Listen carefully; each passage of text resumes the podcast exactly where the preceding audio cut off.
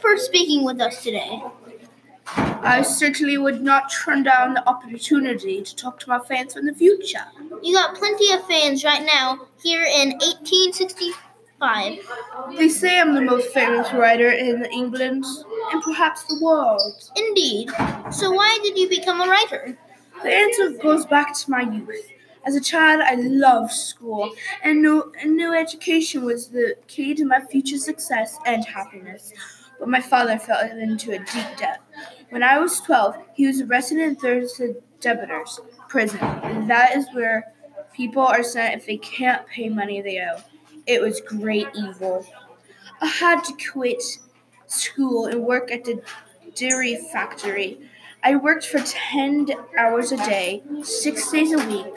Words could not express the agony of my sorrow, but this experience taught me the meaning of injustice. I decided to use my pen to, to work for a change.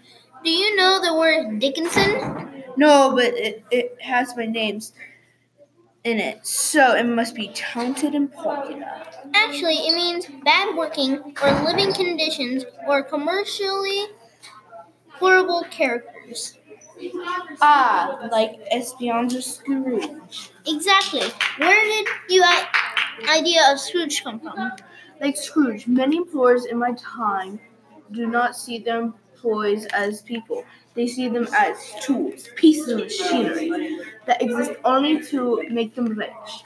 In my story, I wanted to show how wrong the view is.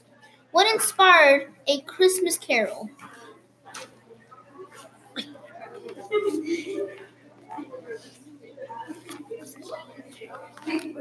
I was disturbed by the overwhelming poverty in England and how people had nowhere to go and no one to turn to for help. I have a speech calling for reform, but I wasn't. I wanted to write something more galvanizing. You wrote a Christmas Carol, like many of your stories, an installment rather than publishing it all at once as a novel. Why? Only the rich can afford to buy my novels in installments. My stories are cheaper, so everyone can read them. Plus, people get excited for the next installment to find out what will happen. Like a cliffhanger in a TV show. What's a TV show? Uh, never mind. We forgot that this is the 19th century. Do you have any else to add? Only this. No one is useless in this world who lightens the burdens of it for anyone else.